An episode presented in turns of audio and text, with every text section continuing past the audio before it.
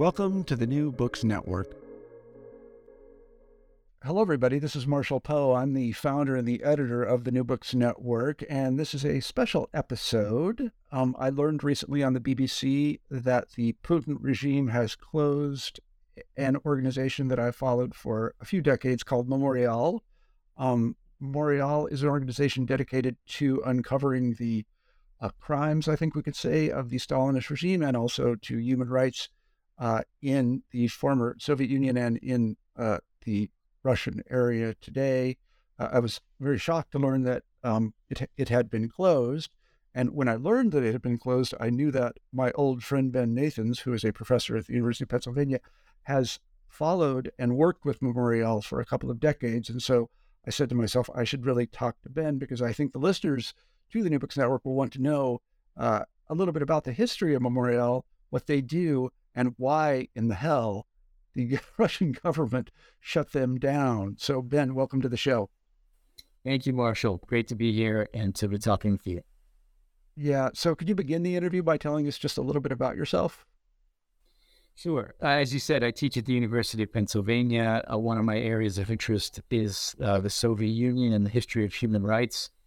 I'm currently finishing a book on the history of the dissident movement in the Soviet Union from its origins in the 1960s to its demise in the early 1980s. And in the course of doing research for that book, um, I've had a couple of opportunities to work in the archival collections of Memorial, both the main branch in Moscow and its uh, Petersburg section. Um, they have unique archival holdings on the history of the dissident movement and also some of the KGB dossiers of the leading dissidents who were able to request it. And I, I know the folks at Memorial um, fairly well. I've my my acquaintance with them goes back about twenty years. Well, that's great. You're perfectly positioned to tell us uh, uh, about the origin of the group, uh, what they do, and then again why it has been closed. So maybe you could begin by telling us a little bit about how. This is uh, actually kind of hypothesis. The dissident movement led to Memorial, or did it, or yeah, yeah. Well, um, there are certain uh, biographical connections between the movement and the founding of Memorial, and uh, the ideas that animate Memorial are definitely part of the history of the dissident movement. So let me try to um, to sketch this out in, in broad terms. The dissident movement was born uh, in the mid 1960s out of the fear that a form of Stalinism was returning to the Soviet Union you have to imagine a time in which any adult in, let's just choose a year, 1965, um, had Stalinism in mind as a living memory. And there were millions of Soviet citizens whose relatives had been either sent to the Gulag or executed, or both, um, during the Stalin era, which lasted a quarter of a century and was the defining formative episode of Soviet history. That's when the Soviet state and Soviet society were um, were forged, uh, often in a very violent manner. So the original impetus of, of the dissident movement was a fear of the return of Stalinism. That was triggered by the arrest of a pair of writers in 1965, by the removal of Nikita Khrushchev from power, and the fear was that Khrushchev, who had made a name for himself as a reformer of Stalinism, that Khrushchev's successors would push in the opposite direction uh, towards greater violence, perhaps the use of political terror against internal enemies. By the end of the 1960s, though, Stalinism had not returned.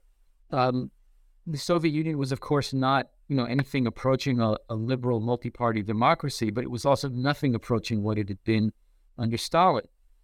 And in my view, the contrast between Stalinist Russia and post-Stalinist Russia is in many ways more dramatic than the contrast between, say, the Soviet Union of Brezhnev and the Russian Federation. So we, we need to appreciate what a radical departure uh, the 1960s were for the Soviet Union after Stalin's death in 1953 and the consolidation of a more collectivist, less violent regime. But none of that was guaranteed. And so there was a visceral fear that there would be a relapse into Stalinist political arrangements and Stalinist ways of doing things. So, as I said, by the 1970s, it was pretty clear that whatever was happening with the Soviet Union, whether you liked it or not, it was not a return to the mass terror of Stalinism. And the dissident movement focused more and more on political visions for a better future for the Soviet Union. And I want to emphasize that virtually every dissident was thinking in terms of ways to reform the Soviet system. No one imagined that the system was ever going to disappear. It seemed so solidly and firmly anchored. Um, so in the 19, late 1970s and early 1980s, uh, a group of dissidents around a guy named Arseny Roginsky and a woman named Larisa Bogoraz, Bogoraz's son, uh, Alexander Daniel, and several others founded a journal called Pamyat, or Memory in Russian, which was devoted to literally filling in the blank spots of what happened under Stalin.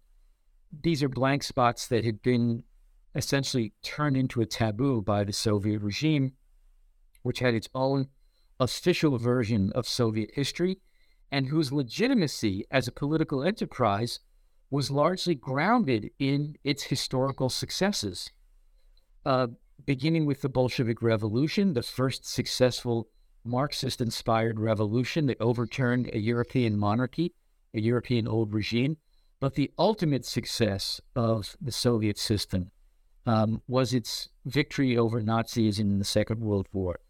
You can't imagine a greater validation of any system than having almost been crushed by the Nazis and then turned things around and destroyed uh, the Nazi opponent. This was the ultimate moral, political, historical legitimation of the system. And it remains the most important event in Russia's modern history, not just for people like me who are professional historians, but for ordinary Russians, almost all of whom have one or another form of family connection to that war.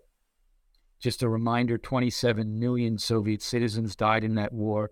Um, slightly fewer than half of them were soldiers, which means the majority were civilians. So, this is the defining event in certainly the 20th century history of Russia, possibly the modern history of Russia, as you know.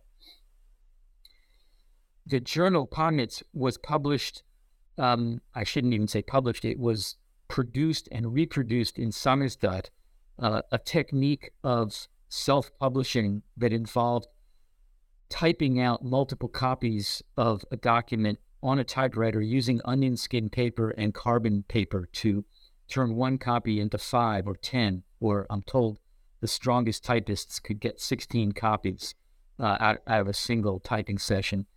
And it circulated like a chain letter. If you received a copy, you were expected to create multiple copies so that it would um, extrapolate over time.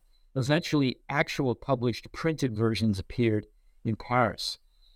And this was a journal that was devoted to unearthing oral testimony and the occasional leaked archival document about virtually anything that had happened under Stalinism. It was very empirical. It was dedicated to simply getting facts into circulation that had been silenced or denied by the Soviet regime. The, the moving force, Roginsky, uh, was able to participate in about half a dozen issues of this journal before he was fired from his job at the uh, public library in Leningrad, the former Imperial Library of St. Petersburg. And being by temperament an historian himself, Roginsky could not resist the forbidden fruit. He had a strong suspicion that beyond all of these oral testimonies by survivors that he had gathered and transcribed and produced in Samizdat, that there were official documents that would be even more revealing. And so at some point in 1979, 1980, uh, I believe that was the year, he created a forged document that gave him access to a state archive. And that's where the forbidden fruit was. This was unmasked. He was arrested and he was sentenced to four years in prison. With his arrest and with the mass arrests or forced emigration, a pattern we are seeing again today, uh, with arrest and mass uh, forced emigration dissidents in the 80s, the movement essentially came to a halt And certainly within the KGB, the sense was that they had achieved victory over their domestic opponents. Fast forward to the late 1980s, uh, after Mikhail Gorbachev has come to power as uh, general secretary, a full generation younger than every other member of the Politburo. And Gorbachev's policy of glasnost, a word that he took from the dissident movement going back to the 60s, starts making it starts making it imaginable, at least for some people, that greater openness could also mean greater openness about Soviet history. And Gorbachev is sending all the right signals about this in his public pronouncements. He wants to open up the investigation of the Soviet past, at least Stalinism. He has a somewhat rosy version of what NEP and Leninism were all about.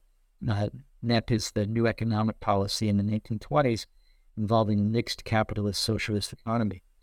So a number of people, many of them former dissidents, um, take it upon themselves to revive this project of uncovering the truth of what happened under Stalin as a technique for making sure that it doesn't happen again. The theory being that transparency and truth telling about the past is at least one step that people can take to assure that it doesn't recur. Here, I should say, just interspersing my own opinion, I don't think the past actually repeats itself. And I don't think that studying the past is any guarantee that it doesn't repeat itself. But one has to understand the hunger, I would say the moral hunger of people just to know the truth. The simple empirical truth. How many millions of people were sent to the gulag? Was it 1 million or was it 50 million? Turns out it was neither. It was about 18 million. How many people survived this, the, the gulag? Did most people die there? Did my relatives die there? People just wanted to know what happened on, on a visceral biographical family level. That was the mission of this new group that Roginsky and others founded, calling it Memorial, dedicated to uncovering the truth about what happened under Stalinism, how many victims were there, who were the victims, what were their individual fates. It's a massive undertaking because, as it turned out, it involved millions and millions of people. Memorial struggled for years to establish itself as a legal, fully legitimate organization. And here's where things get really interesting for historians. The problem with establishing Memorial as an independent organization is that that legal category, the category of what we would call a non governmental organization, did not exist. It, it didn't exist conceptually within the body of Soviet law. And so Memorial experimented. They thought for a while they would register themselves as a sports organization, sponsored by the city of Moscow. They were literally just groping for a legal category so that they could establish themselves, so that they could own property and they could be a legal entity. They tried again and again and again with one more fanciful definition after another. And what happened was when Andrei Sakharov died in December of 1918, uh, sorry, 1989, excuse me, that's my old brain. December of 1989, December 14th, 1989. There was an enormous public funeral for him in Moscow, which tens of thousands of people attended. The leader of the country, Mikhail Gorbachev, did what a genuine statesman would do. He attended the funeral too to pay his respects to Sakharov. Sakharov, after all, had been liberated from his internal exile in December of 1986 by the same Mikhail Gorbachev. And when Mikhail, Mikhail Gorbachev paid his respects to Sakharov's widow, Elena Bonner, which is again what statesmen are supposed to do, he asked the right question What can I do for you in your hour of need? And Elena Bonner had an answer ready. And the answer was, You can register Memorial as a legal organization in the Soviet Union. Gorbachev said he would, and he kept his word.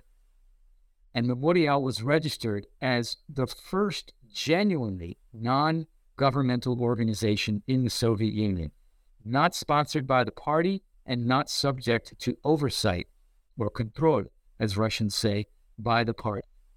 That happened in 1989. And Sakharov had been one of the sort of spiritual forces around the founding of Memorial. He did not actually participate in its in its uh, gathering activities, but he was, in a sense, the the the spiritual godfather of Memorial, and has maintained that connection to Sakharov ever since. So, the Soviet Union falls apart in 1991.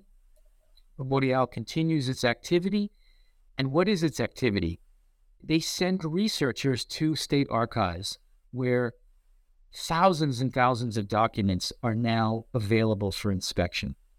And they do the hard empirical trench work of tracing case after case of people who were arrested, imprisoned, interrogated, tortured, sometimes executed, sometimes sent to the gulag, sometimes died in the gulag, sometimes returned from the gulag, sometimes were rehabilitated by the same Soviet government that had arrested and imprisoned them in the first place. And Memorial constructs an enormous ongoing database with more than 3 million people now of the victims of Stalinist repression. They also do path breaking research on Soviet citizens who were enslaved by the Nazis and forced to work in German factories in Germany, having been deported from the Soviet Union during the Second World War. These are the famous Ostarbeiter.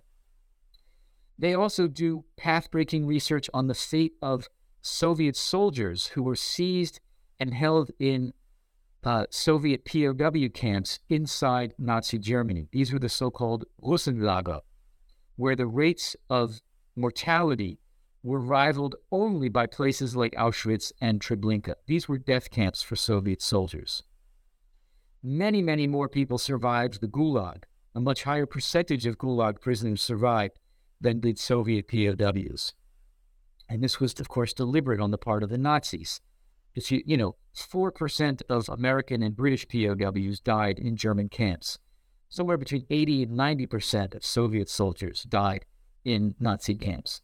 And all of this was documented and translated into a database kept by Memorial. Another area that they did pioneering research, I shouldn't be saying the past tense because their work will continue no matter what. Another area where they do pioneering research is on the history of the dissident movement. They have collected memoirs, diaries, uh, inventories of apartment searches so that we now know what books dissidents were reading. We have a sense of their textual universe thanks to the uh, documents that the, the KGB created every time it searched someone's apartment.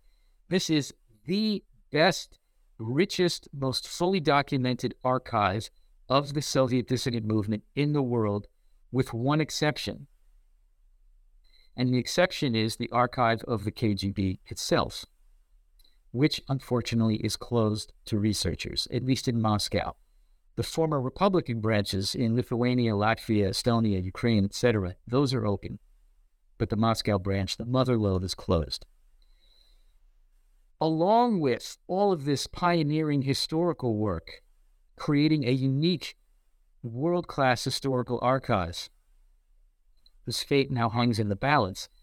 Memorial also had a much more present minded mission, the second half of its of its task, and that was to draw attention to human rights violations happening now in the Russian Federation.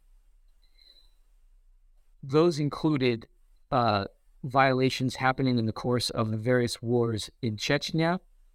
They included publicity about rights violations vis a vis ethnic minorities in the Russian Federation, especially migrants from the Caucasus, religious minorities, all sorts of people whose human rights uh, had been violated, they too were documented by Memorial and they were publicized. Either one of these activities, and of course both in tandem, were more than enough to make Memorial the constant subject of surveillance by the KGB's successor, the Federal Security Service, the FSB. So Memorial has pretty much always been operating under the careful eye of the Kremlin, even as it maintained and reanimated its own independence from the state. Things got particularly bad in 2012 when uh, the Russian parliament, the Duma, at Putin's behest, passed the so called foreign agent law. This, this made headlines. Uh, this was a law that required any organization that receives funding from abroad, doesn't matter whether it's uniquely foreign funding, any foreign funding whatsoever, to declare itself a foreign agent, or in Russian, an inostranny agent, which in Russian basically means foreign spy. So it's a, it's a toxic label. I was actually in Moscow when the law passed, and I was working at the archives in the Memorial, and someone painted on the wall of the Memorial Inostra Agent, and then a big heart next to the word USA. The idea being this is this is an, an American operation designed to discredit uh, the Russian Federation and the Putin government. So, like many organizations, Memorial faced a very difficult choice. Do you accept that toxic label or do you give up your foreign funding? But it's worse. It's a, it's a terribly insidious law because any organization that is threatened with the label foreign agent also becomes a hot potato for potential Russian donors. An oligarch who gives money to an organization like Memorial risks being at least ostracized and at worst punished or arrested by the FSB. So it essentially, by taking on that label, you are making yourself an untouchable. It's not just not just money. There's a kind of chain reaction. Memorial used to sponsor a high school essay contest where kids would be encouraged to interview their grandparents who had lived through the Soviet period to learn what life was like for them. After Memorial uh, was branded a foreign agent, no schools would cooperate with it. No museums would partner with it to do exhibitions about the Gulag or about the dissident movement or about the slave laborers who were deported from the Soviet Union to work in Germany. It became it became um, a, a kind of non-entity. And what has happened over the last year, since January of 2021, is a further tightening of the screws, and then the ultimate step where the government found the pretext, and I'll talk about that in a second, which found the pretext not just to hem in Memorial and constrict its activities and its liaisons with other organizations in Russian society, it actually found a way to uh, shut it down entirely. The pretext was that Memorial had repeatedly violated the terms of the foreign agent law in two ways.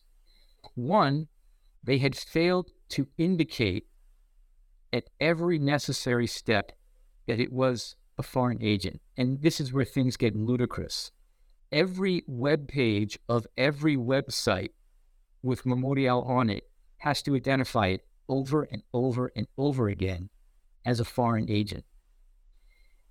Every time the word Memorial appears in the transcript of an interview, it has to be identified in parentheses as a foreign, uh, which has been identified by the Kremlin as a foreign agent if you read transcripts of these interviews, it's like a joke. You know, every time the word memorial comes up, it has this moniker that comes after it. And if it fails to have that moniker, it can be fined. And it was fined over and over again, thousands of dollars. You know, this is an NGO that doesn't have a lot of money to throw around.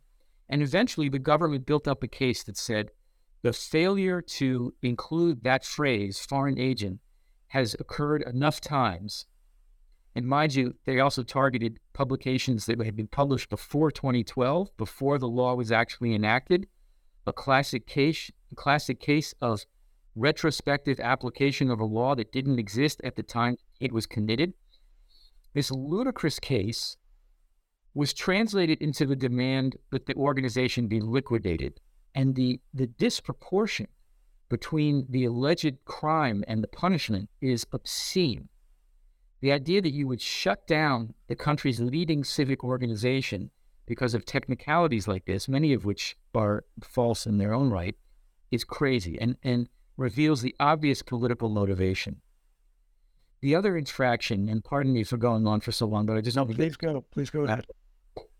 The other infraction that the government alleges, the, the, the prosecutor alleges, is that on the list of current political prisoners, which currently numbers over 420, and Memorial keeps this list and has been keeping it for years. It has ballooned uh, in, in the last five years. On this list of, of 420 plus political prisoners, according to the prosecutor, are individuals who have engaged in, quote, terrorism and extremism.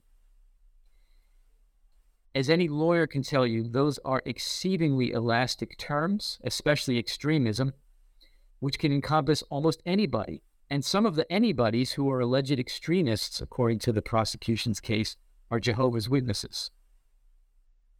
One of the terrorists or advocates of terrorism on that list is Alexei Navalny, Putin's principal political opponent, who he attempted to poison, I'm sorry, who he did poison, probably in attempt to kill and they promptly arrested once he returned from convalescence in Germany.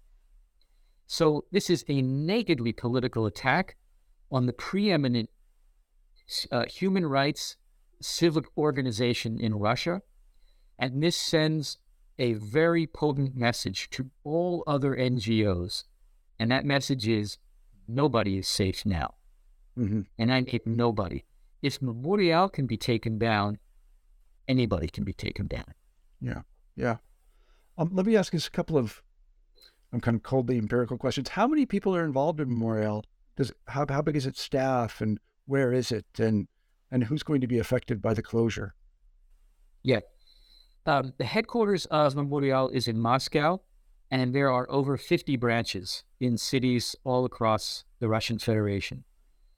The Moscow branch, uh, not surprisingly, is the largest, uh, the best endowed, and has the most critical archives. I would guess the number of employees there is somewhere in the neighborhood of three to four dozen. And that includes people who are working both on the historical side and on the human rights monitoring side. The two next largest branches are in St. Petersburg and Perm. Um, about 700 miles east of Moscow. Those branches, I'm thinking, have a dozen, maybe two dozen people at most. They're much smaller operations, but they've done absolutely fantastic work in recovering mass burial sites and creating museums and other online um, information sources about how Stalinism played out and specifically how state repressions played out in the 1930s and 40s. Mm-hmm. And and how is this staff and organization funded? Uh, it's a mixture of uh, domestic funding, including many, many small donations by people, and many of those people are the descendants of uh, victims of Stalinist repression, and funding from abroad, uh, from foundations in Europe and the United States. And what will happen to uh, its assets now? And I'm thinking particularly about this database. I, I love databases and work with them all the time. Uh, they're wonderful tools. Uh, what will happen to these assets now? Yes, that is an open question. Um, the solution to which is being worked out as we speak. Um, my understanding is that a massive scanning project is underway right now um, to essentially create digitized versions of most or all of the archival holdings um, of especially the Moscow and Petersburg branch. And as you can imagine, that is an expensive and very labor intensive operation. The websites, uh, which include uh, just enormous quantities of unique information, um, not only a database of victims of the Gulag, but the complete run of the underground dissident newspaper, The Chronicle of Current Events, has been digitized and annotated in a fantastic online edition. All of these things have been mirrored, and my understanding is that they are safe on servers outside of Russia. It's not clear what form of access there will be, both for Russian citizens and for citizens of other countries, but the online material that's housed in the website of Memorial, I think, has been copied, mirrored, and it will be accessible in the future. Mm-hmm, mm-hmm. Do the folks at Memorial have any legal recourse? Is there an appeals process or any such mechanism that might reverse the decision? Wow. Yeah, I'm not really sure about the legal technicalities. The the rulings from earlier this week, uh, specifically from uh, in Wednesday and Thursday, um, came from the Russian Supreme Court. So that's the highest uh, judicial body in the land. You can't you can't go higher than that. However, because Memorial is an international organization with longstanding connections to NGOs, I would say sister NGOs in other countries. There has been some talk of recourse to the European Court of Human Rights in Strasbourg. Russia is a member of the Council of Europe. Russia um, is a frequent visitor uh, in the form of plaintiffs at the European Court of Strasbourg. And it needs to be said um, in virtually every case where that court has found against the Russian state, that is in favor of human rights claimants from in the Russian Federation, the Russian state has abided by the punishment, which takes the form of a fine, unfortunately, nothing more than a fine. But at least in theory, Russia is still under the jurisdiction of the European Court of Human Rights, and it's conceivable that Memorial would launch a case in that um, arena. It's also possible that some of the branches, it's not clear what the implications of, of this week's Supreme Court rulings are for the branches of Memorial outside of Moscow. Needless to say, it doesn't look good, but there may be some wiggle room that can at least buy some time for those branches. It's it's unclear to me what their strat their, their legal strategy is going to be. And I want to add, many of the lawyers who in the past have represented Memorial in cases brought by the state have had to leave the country. They've been hounded out of the country. Mm-hmm. Are people who've been associated with Memorial in any danger of further prosecution as individuals? The only answer to that question is yes, they're all potentially in danger. Anybody associated with any of these organizations is in danger in Russia right now the situation is spiraling downward for whatever remnants of civil society remain. And dozens and dozens of people have either been arrested or essentially forced to emigrate. So, yes, people are, yeah. are physically at risk. Uh, is there any international pressure from various Western European or the American government or the British government uh, to, yes. to reverse this decision? And, and how effective might that be and what form might it take? There have been statements of uh, varying intensity by um, our own Secretary of State, Antony Blinken. Um, the most forceful statements have come, as might, one should expect, from Germany, um, which is very closely engaged with things in Russia because of geographical proximity and historical entanglement and also because the German government, whether under Angela Merkel or by all appearances under Olaf Scholz, yet the new SPD um, chancellor, um, has been vocal in its defense of civil society in Russia. Germany seems to be invested, perhaps more than any other foreign government, at least any really major power foreign government, in the thriving of civil society in Russia. And so this this marks a very, very bad turn of events for that long term project.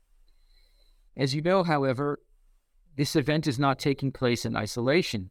The assault on the Memorial is part of a long campaign to dismantle whatever remnants of civil society remain in Russia.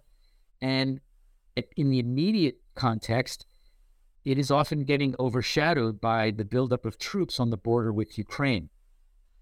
Earlier uh, this year, in the summer and fall, it was getting eclipsed by the crackdown in Belarus on protesters and then the artificially fabricated uh, migrant crisis at the border between Belarus and Poland. In my darker moments, when I ask myself, why is Putin doing this? Yeah, this was my question. I'm glad you say this because I, I really want to know exactly what he's after. Please speculate yeah, or well, tell me. Yeah. I, I wish I had a co- coherent answer for you. I can only speculate. Why why not just continue the status quo where you allow just enough by way of civic organizations to create a kind of facade of independent society, just as you know you create a facade of, a, of democratic political competition by allowing a few harmless political parties to to conduct their business. while while essentially taking out any serious political rivals. Why not just continue doing that? It seemed to be working pretty well. And you know, Putin's polling numbers were, you know, they were fluctuating, but they would they would be the envy of any American president. Basically.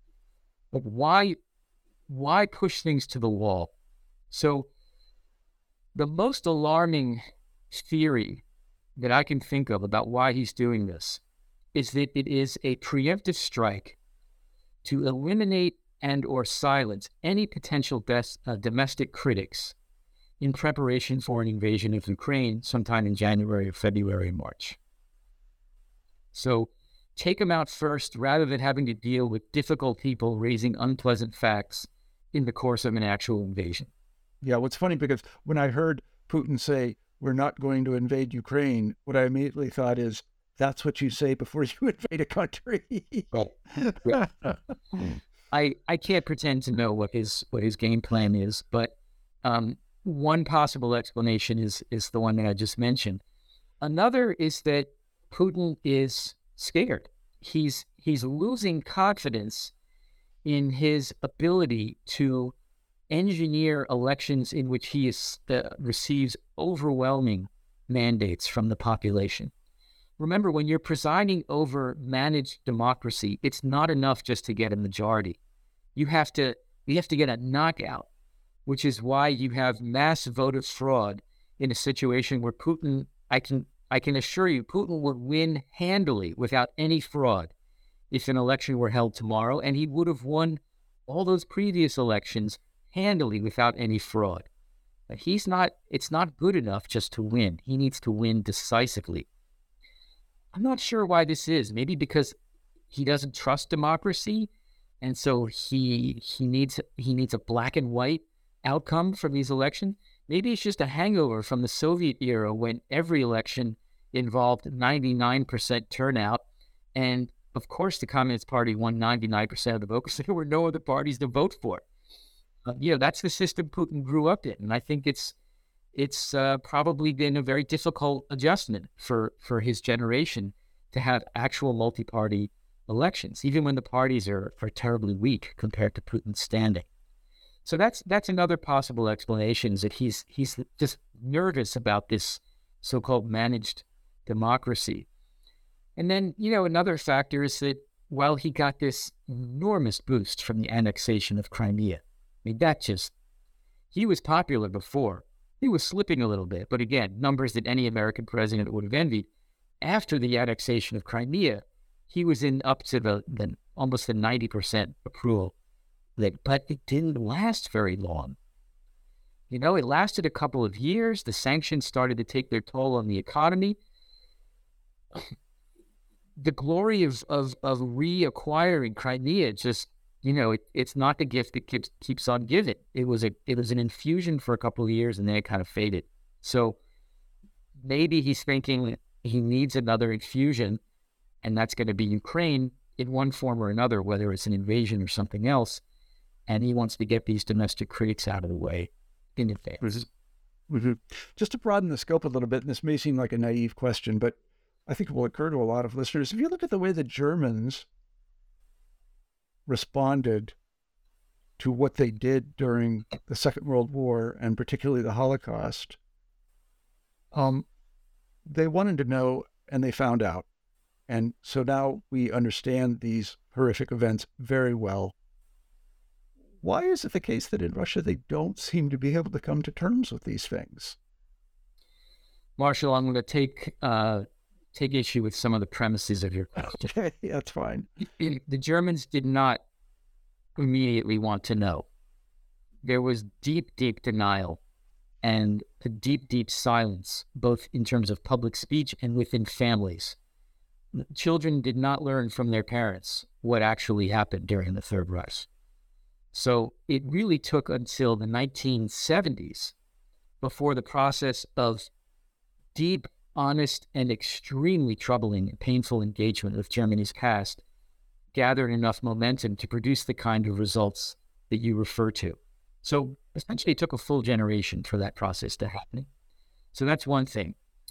Um, another thing is that Germany was a defeated country occupied by foreign armies. They weren't doing this on their own. They were, you know, they had to suffer through the Nuremberg trials and through revelation after revelation, all at the hands of foreigners.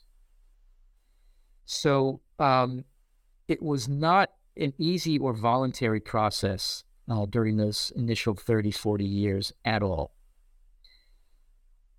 I do agree with you, though, that in the larger scheme of things, Germany today, whatever faults and whatever gaps there may be, I think, and I say this as a Jew, Germany is a model of what it means to have a sustained, honest, really open engagement with one's own very, very dark past. Yeah, this was what I was thinking of. Yes.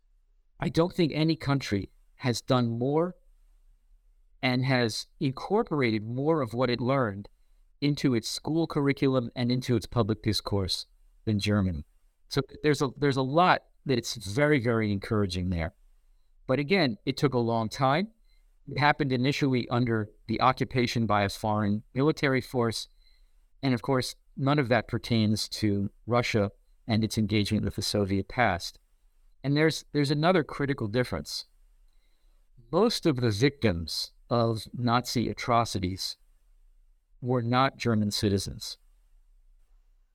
Most of the victims of Soviet repression, including the worst mass killing, were Soviet citizens.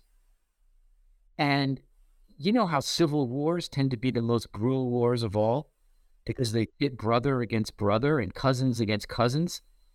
I think that the, the emotional trauma of what Soviet citizens inflicted on themselves and each other is actually, in the end, going to be much greater than what the Nazis did to their victims, whether Jews, homosexuals, uh, communists, or whatever. This is this is in many ways even more troubling. Yeah, I think you make a very good point. I interviewed a historian of the American Civil War yesterday and the aftermath of the Civil War, and one of the things she pointed out is it took and is taking several generations to really understand what the South did. We we didn't really ever come to terms with it. And if I think about what I was taught in grade school about the Civil War and what a wonderful person Robert E. Lee was, you know, that it, my kids are not taught that anymore. But it took, you know, a hundred years to get us to that. Not, it's not over. Yeah. Yeah. Well, I yeah. I grew up I grew up uh, less than a mile from Robert E. Lee Park in Baltimore. Yeah. Right. Right. Yeah. So it it, it is. I, I I, I very much value your point that it does take time, and especially if the trauma is inflicted by your brothers and sisters. Yes, this is a very difficult nut to crack, and and I don't I don't I certainly don't envy the Russians in having to deal with it. So we've taken up a lot of your time, and I appreciate it. It's been a wonderful interview. How can people help Memorial if they want to? I've been thinking about that. Um, it's it's not easy. Um, it's really not easy. I mean, I have tried to give whatever assistance I can, you know, whether it's moral assistance, just reaching out to colleagues there to let them know in what is right now, I think their darkest hour, um, that I am concerned about them, that I'm thinking about them, that I want to help.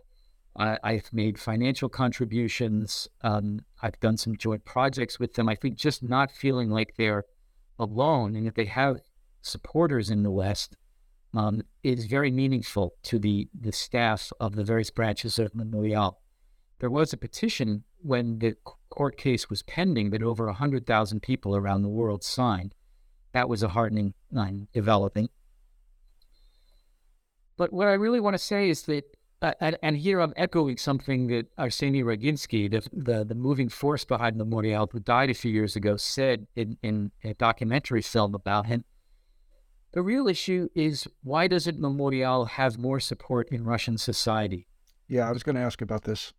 Why haven't more people rallied to its defense and supported its mission? Of course, part of the answer now is fear. Because now being associated with Memorial really implies a certain risk to one's career and, and possibly to one's safety.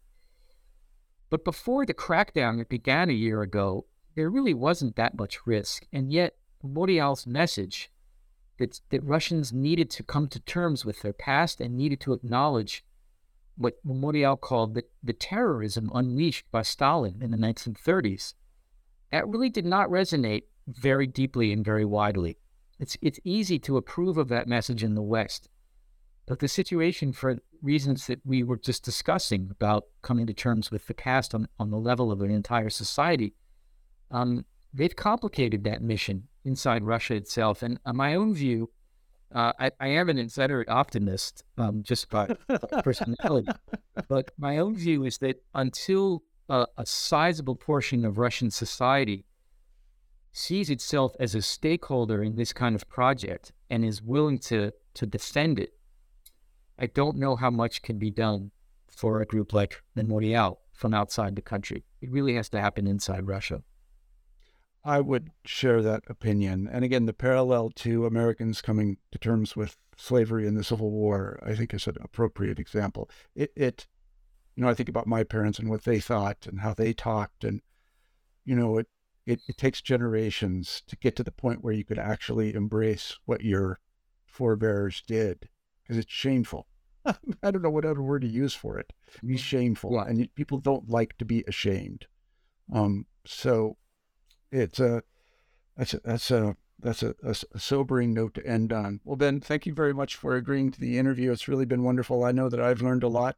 Um, and let me tell everybody that this is Marshall Poe, and I'm the founder and editor of the New Books Network. And we've been talking to Ben Nathans of the University of Pennsylvania about Memorial and its great work and its current troubles. And I hope everybody has a great day. Thanks for being on the show, Ben.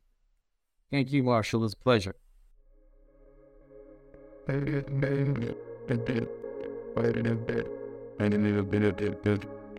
you.